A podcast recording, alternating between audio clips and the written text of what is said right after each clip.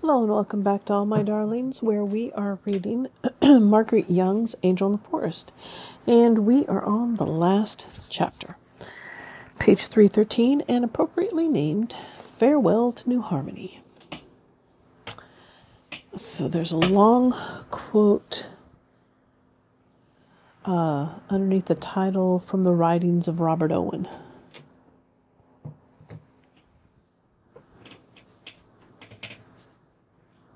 The primary and necessary object of all existence is to be happy. But happiness cannot be obtained individually. It is useless to expect isolated happiness. All men must partake of it, or the few can never enjoy it. Man can therefore have but one real and genuine interest, which is to make all his races peaceful in character and happy in feeling, as the original organization or nature of each will admit. And the only contest among men then will be who shall the most succeed in extending happiness to his fellows? No animal will be wantonly destroyed. The whole animal creation will lose its fear of man. Thus will a terrestrial paradise be formed in which harmony will pervade all that will exist upon the earth, and there will be none to hurt or destroy throughout the whole extent of its boundaries. The practice of the rational religion will consist in promoting to it the utmost of our power, the happiness and well being of every man, woman, and child, without regard to their sect, class, party, or color, and its worship in those inexpressible feelings of wonder, admiration, and delight, which, when man is surrounded by superior circumstances only, will naturally arise from the contemplation of the infinity of space, of the eternity of duration, of the order of the universe, and of the and of that incomprehensible power by which the atom is moved and the aggregate of nature is governed. From the writings of Robert. And I think it's what's lost a lot, a lot of times. And they've had like an economist say something like that, like, um,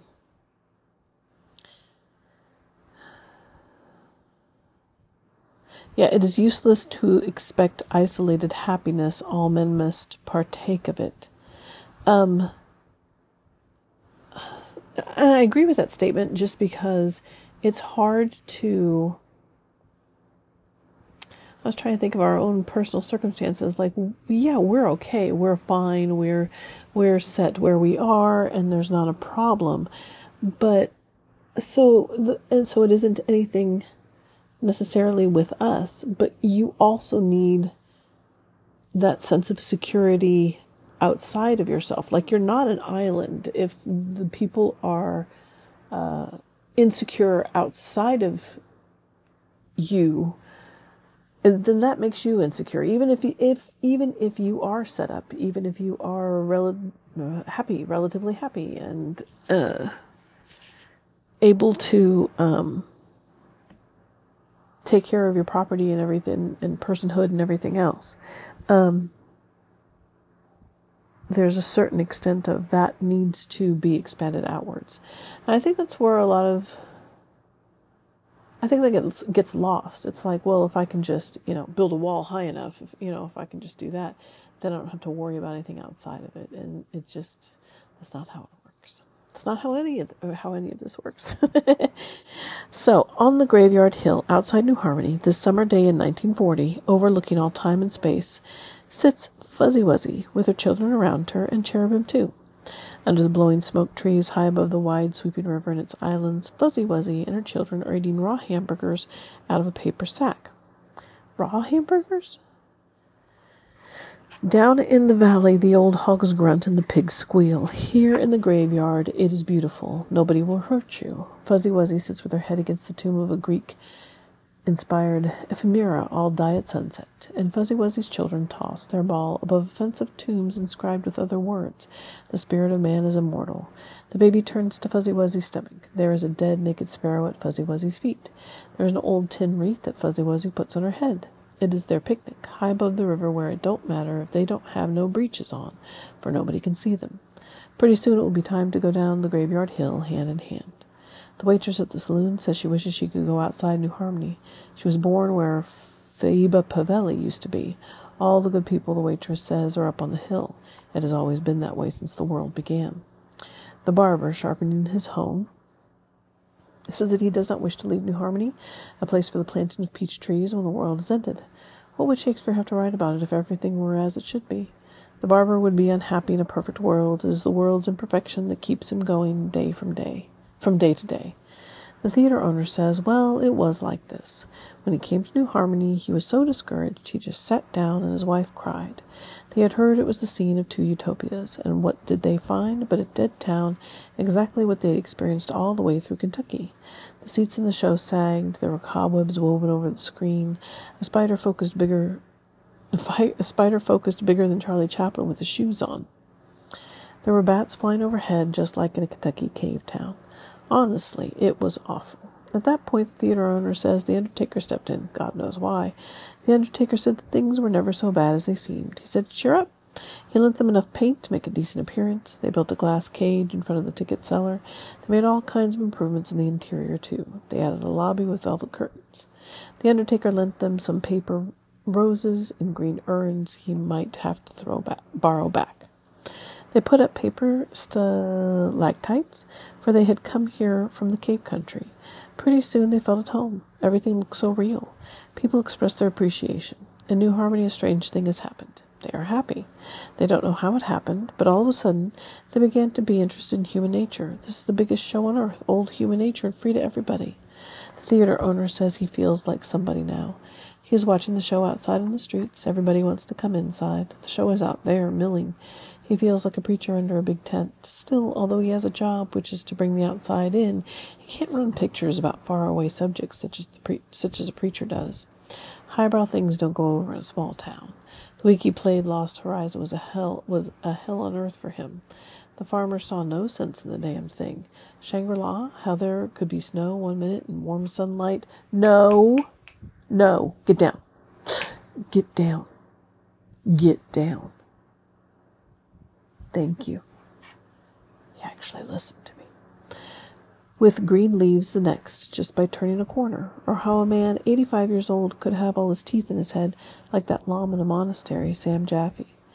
Such things simply could not happen, they say, and would rather see something that is at least possible, like Shirley Temple. Greta Garbo is Shangri La to them. Oh, this theater has its troubles, all right. The boy who runs the machine in the booth cannot figure out how so many cowboys get killed every Saturday night, yet they keep on coming back. He would think they would not be so dumb. A fellow he saw hanged by the noose one Saturday night turned up broad and smiling the very next, helping to hang someone else who had already helped to hang him, which didn't seem quite reasonable. The boy in the booth said it made his head roar, trying to figure out why Hollywood would do such a thing or think people could be so dumb. The same way he could see that the film was on one disc and the voice on the other, but not how they got together away out on the screen. Some day he was going to put the tracks mixed up just to see what would happen. He was going to make women crow like roosters, just for the hell of it. Another thing, he wants to know how there could have been Hollywood photographers away back there at the burning of Sodom photographing Cleopatra, especially when he saw her just the other day in Arizona pushing a couple of cowboys over a banister. Oh, this theater owner has his troubles all right, you can tell the world. Besides the boy in the booth who has a glass eye, there is always taxation. There is a tax on the seat, there is a tax on the screen. He has got to the point where he cannot absorb any more taxes, though that is what he has always done so far. His wife says he is public spirited, but when a poor farmer with a family makes seven dollars a week and has to pay rent, a penny looks mighty big to him, see? So far the theater owner has paid all the pennies and has done everything he could think of to keep business from dying. Sweetheart Night is two for a dime. Of course, his wife says that as long as he has wor- his worries, he will be happy, which is probably the God's truth, since he's a Republican. There was a fire in the booth last year and a flood the year before, or almost a flood. Nature was complaining against the Department of Agriculture. The old Irish sailor says that he would be glad to say farewell to New Harmony, that is, if he was in his right senses, but he isn't, and that is the way he got here. Sure, he's a Democrat. It was like this, see, in Buenos Aires. He heard New Harmony was the scene of two utopias. It was one night and a hot gambling joint. What a fool he was not to know that Buenos Aires, with butterflies measuring six feet from wingtip to wingtip, had known had more nature and human nature than New Harmony will ever dream of. Well, he was rounding the Cape of Good Hope in a storm one day when the idea, which had been in the back of his mind, struck him full in the face. Maybe he would be better off in New Harmony, a place where there would be plenty of peaches, and a country churchyard. So nothing happened. He drifted. He went around the world with a mad millionaire in a padded cell in a private yacht. The millionaire had killed his sweetheart and gotten himself declared insane. It was easy. The millionaire never saw the world at all, though he went around it. At every meal he put out a plate of crumbs for invisible birds. He thought they were his girls, see? After a while he got himself declared sane. So that was the end of a good job. Then one night in New Orleans, the sailor on holiday knocked out a fellow who, just as he was passing out like a light, looked up out of one eye and said out of the corner of his mouth, he heard New Harmony was the scene of two utopias. Honestly, it was enough to make his blood run cold. Then one night in Corpus Christi, Corpus Christi, he ran into a woman who owned a lot of real estate, so he dragged her to the altar, not asking where, for he was getting too old to plow the ocean any longer. Where she to be but New Harmony, of all the places on God's green earth? Why did not somebody tell him? So here he stands, high and dry. He has a tattoo of the Western Hemisphere on his chest, tattoo of the Eastern Hemisphere on his back. He's covered all over with the words, Remember the Marne. He goes out behind the gooseberry bush with his bottle when he wants to forget. Can't drink in the house because his wife is a Christian woman. He would like to sell the old Rappite house where the rats are as big as dogs and buy a trailer and see America first. But what's the use of wishing? His wife says it would be just the same old 76. Another filling station, another gooseberry bush, and she is heavy on her feet as ever. The guy he knocked out in New Orleans must have known this would happen. His wife used to fly the trapezes for Barnum and Bailey before she fell. That was before he knew her, though. That was when he was buying wild animals for Hagenbeck. An old lady says she is nobody. Arist- aristocracy looks out from her eyes. No, she has not a pot to cook her dinner in. That is a sad story. All she has is collected works of Ruskin. It was this way. When she was a young girl, she worked for a drunken saddler. Punching holes in leather, she made a design of lilies with burnished thread. Her saddles were famous, though nobody knew her name, for she was nobody. The drunken saddler was educated, a socialist. When she got tired, he quoted Ruskin at her. Her eyes went blind, and only recently has she been able to get her sight back. Cobwebs like Ruskin are blown away. It was a hard youth. She could not go a nutting with other boys and girls. Oh, what an empty nutshell Ruskin was. The leather that covers the books is lovely. There's nothing to remember. She went to the State Fair once in Indianapolis. She rode up with a cartload of dappled ponies, their eyes as big as moons. She caught a ride back with a corpse. That was a long time ago. Well, she could see no difference between the New Jerusalem and the New Moral World. She wants her immortality to be violets in the wet ground. She has asked not to have geometry put under her head. Geometry is so confusing. If she could have an urn, she would be happy. She approves of all the housing projects. Old Farmer says it is a long, hard row to hoe. No happiness don't seem to him like the instinct of the universe as he wipes his brow with a red handkerchief. This is just some more of the Secretary of Agriculture's propaganda. He would trust no further. He would trust no farther than you can throw a bull by the tail. Those gentlemen in the White House are always manufacturing ideas. By the way, his best bull up and died. It's that if that's what you call the happiness of the universe. The government kills all your hogs and says you can't plant corn in the cornfields. Then your wife falls out of a tree at cherry picking time. Has this administration ever so much as sent up a prayer for rain? An effete old gentleman, bearded like a patriarch, taps with his cane on the sidewalk, pushing a golden rain tree leaf which has fallen. He has traveled everywhere, he says, with pride that he is not provincial. Twice a year, for nearly thirty years, he made a trip to Chicago. That's where he gets all his handmade shoes and gloves. He has found no place, however, so rare as New Harmony, the golden rose which marked his soul from childhood up and gave him his sense of values and human dignity. Chicago ought to be ashamed of itself. Human life is cheap up there. He still thinks New Harmony has it all over Chicago. That was the way it was in the beginning, and that is the way it will be in the end. It seems to him that, when all is said and done, New Harmony is still a good place for utopia. It has never been spoiled by smoke, grime, and factories. There are no industries of death here. Oh, it is the gate to paradise. A free hospital might be located on Indian Mound. Those suffering from disease of the lungs could enjoy a salubrious salubrious air and a fine view of the river.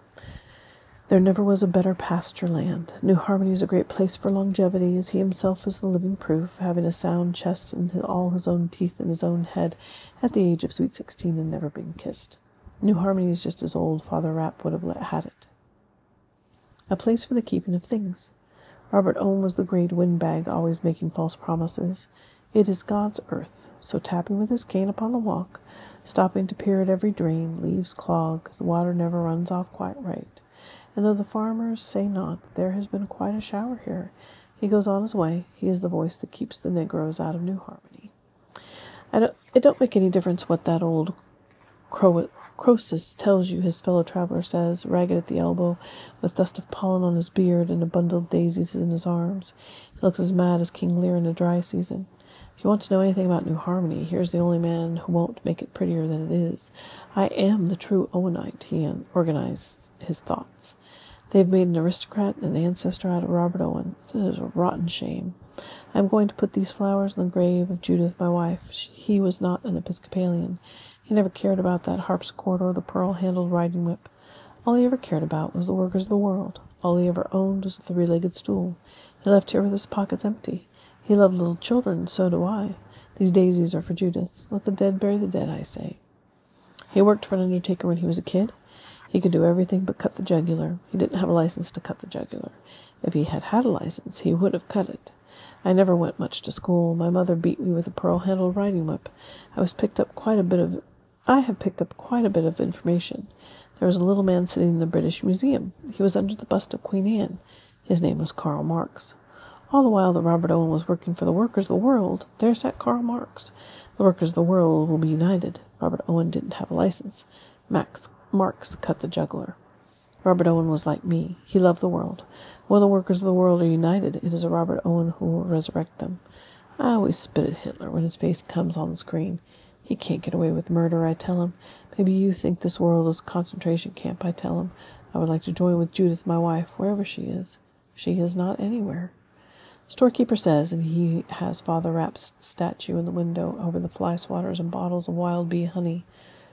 Well, aren't we all looking for greener pastures? That's why I came here. The people are so much friendlier than those in Little Rock, Arkansas. They are so much more public spirited, too. They live with history in their blood. He is always kicking against history in the dark. He found a pair of Father Rapp's old spectacles, they must have been his, up under the caves at the ta- oh, up under the eaves of the tavern.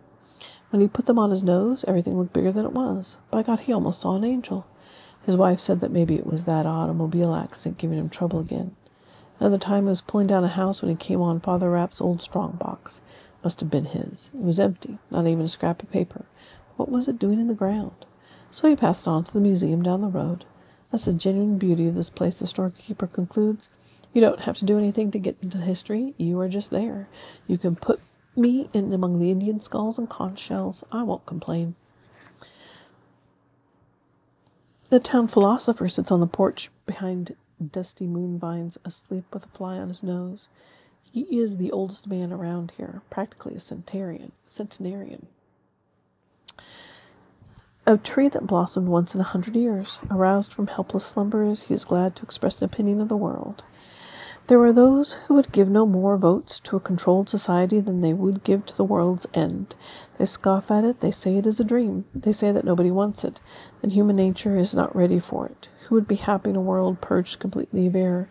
Suppose such a world possible, they say, and not one horse thief in the entire creation, not even a chance for graft.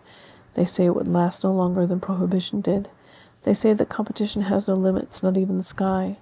They say that the rule of the strongest is the only rule, that without it business must sicken and die. They oppose the union of labor and the emancipation of the slave. They oppose every attempt to reorientate the world on rational principles.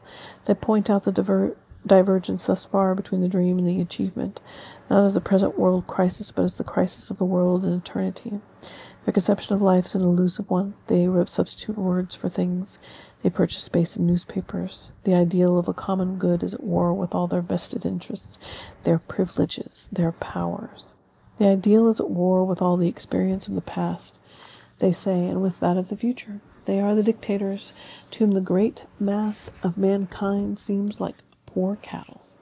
They do not believe in human nature. The only collectivism from their point of view is the collectivism of war. And in spite of their primitive soothsaying and their strange argument that men can be, protect- can be protected from destroying them, or that the union of labor can grow only through its death, the many are not deceived. The many know that the dream of controlled society is not a dream, though the symbolic life of man will have to be considered. Over at the museum, the geologist says there is a collection of stones bearing human footprints. The stone which was rejected, he says, will be the chief cornerstone of the new moral world. Perhaps that world can come only after a great catastrophe to shake man out of his slothfulness and the falsehood of partial security.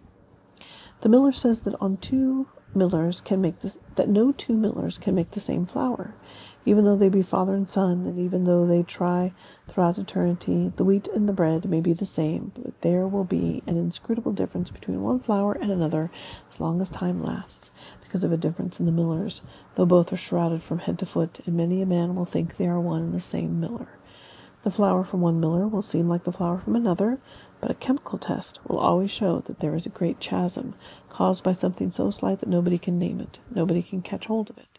That is life. The flour bears the impression of the miller's thumb, the miller's soul. There will always be as many flowers as there are millers. Could man but realize this difference between one flower and another, the miller says, is between one soul and another, then he might stop thinking about flour, which was never important in itself, and think more about bread, which is the only true test of flour. If the bread is all right, and if the flour is excellent, nobody ought to ask unnecessary questions. God's is excellent flour. Women stand in the clothing store. They have come in from the outlying fields. They are sunbonneted, and their aprons are the color of dust. Yard goods, bright blue and green and yellow, are draped on every counter. They wet the yard goods with their tongues, chewing a little piece to see if the pattern will fade in weekly wash. They are glad when patterns fade so that they can look till closing time, seeming remote and not satisfied. They will carry away the colors in their minds.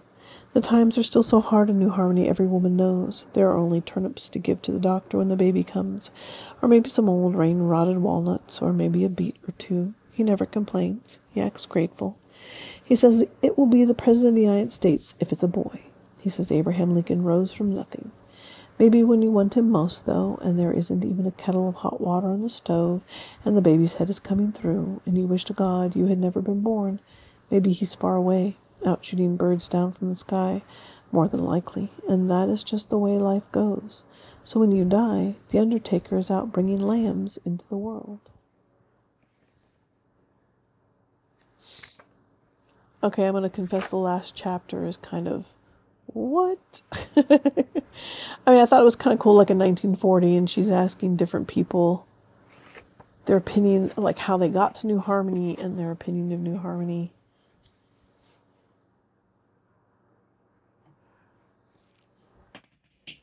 But still, like, what? All right, I brought up Harp Song for a Radical Life and Times of Eugene Victor Debs. It's here. Let me see. And this was the last one that she worked on. All right, so that is the end of season 104. Thank you for listening. I hope you enjoyed the book as much as I did. Bye. Oh, we will start uh, next week. I'll take the rest of the week off and we will start next week.